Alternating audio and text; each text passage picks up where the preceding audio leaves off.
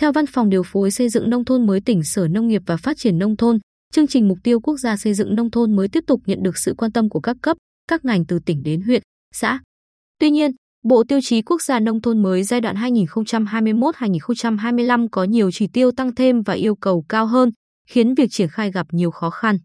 Trước thực tế đó, Văn phòng điều phối xây dựng nông thôn mới phối hợp với các sở, ngành và địa phương trao đổi, chia sẻ kinh nghiệm chủ động, chung tay cùng tìm giải pháp. Năm 2022, thị xã An Nhơn có 2 xã đăng ký về đích nông thôn mới nâng cao.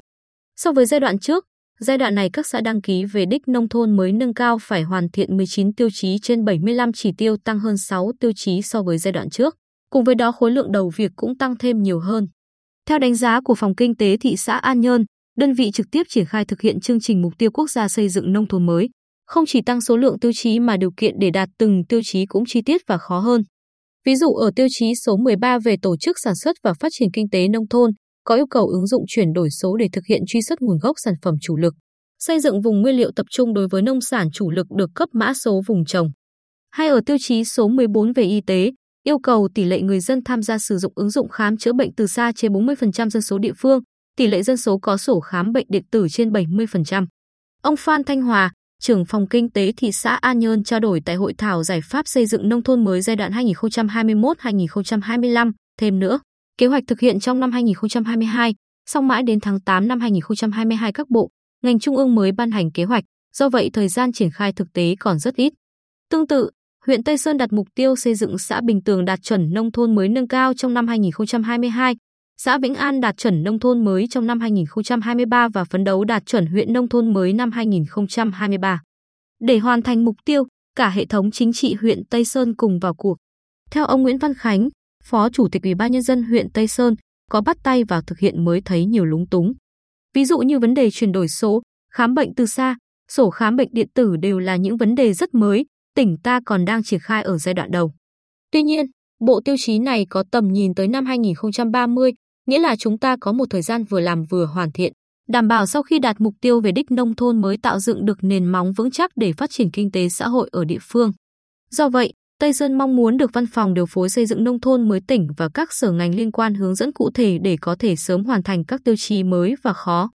Theo Văn phòng điều phối xây dựng nông thôn mới tỉnh, năm 2022 toàn tỉnh có 6 xã đăng ký về đích nông thôn mới và 10 xã đạt chuẩn nông thôn mới nâng cao. Ở giai đoạn này, các xã đăng ký về đích nông thôn mới đều có xuất phát điểm rất thấp. Song, tất cả đều quyết tâm đến hết năm 2022 sẽ về đích đúng kế hoạch đề ra. Riêng với các xã đăng ký về đích nông thôn mới nâng cao, đến nay qua giả soát chỉ có 4 trên 10 xã cơ bản đảm bảo thực hiện đúng tiến độ. Ông Đào Văn Hùng, Phó Giám đốc Sở Nông nghiệp và Phát triển Nông thôn, tránh văn phòng điều phối xây dựng nông thôn mới, cho hay giai đoạn này cũng giống lúc mới bắt đầu triển khai xây dựng nông thôn mới, lúng túng là điều khó tránh khỏi.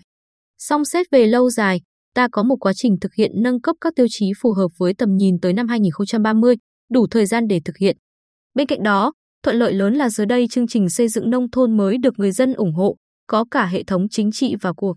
Do vậy, vướng ở tiêu chí nào ta cùng nhau tháo gỡ ở tiêu chí đó, liên quan đến sở, ngành nào thì sở, ngành đó chủ động, chung tay cùng tìm giải pháp tháo gỡ. Chẳng hạn, Sở Y tế sẽ hỗ trợ đẩy mạnh truyền thông về hoạt động khám chữa bệnh từ xa, sổ khám bệnh điện tử bằng việc triển khai tập huấn, truyền thông để người dân hiểu và cùng thực hiện. Với tiêu chí môi trường, Tri Cục Bảo vệ Môi trường Sở Tài nguyên và Môi trường xây dựng các mô hình về xử lý rác, đặc biệt là phân loại rác tại nguồn, tái sử dụng và tái chế rác. Theo ông Hùng, năm nay do nhiều nguyên nhân nên việc ban hành kế hoạch thực hiện chậm từ trung ương đến địa phương. Do vậy, trước mắt văn phòng điều phối tổng hợp các ý kiến và làm báo cáo trình ban chỉ đạo tỉnh xem xét chỉ đạo thực hiện, khắc phục.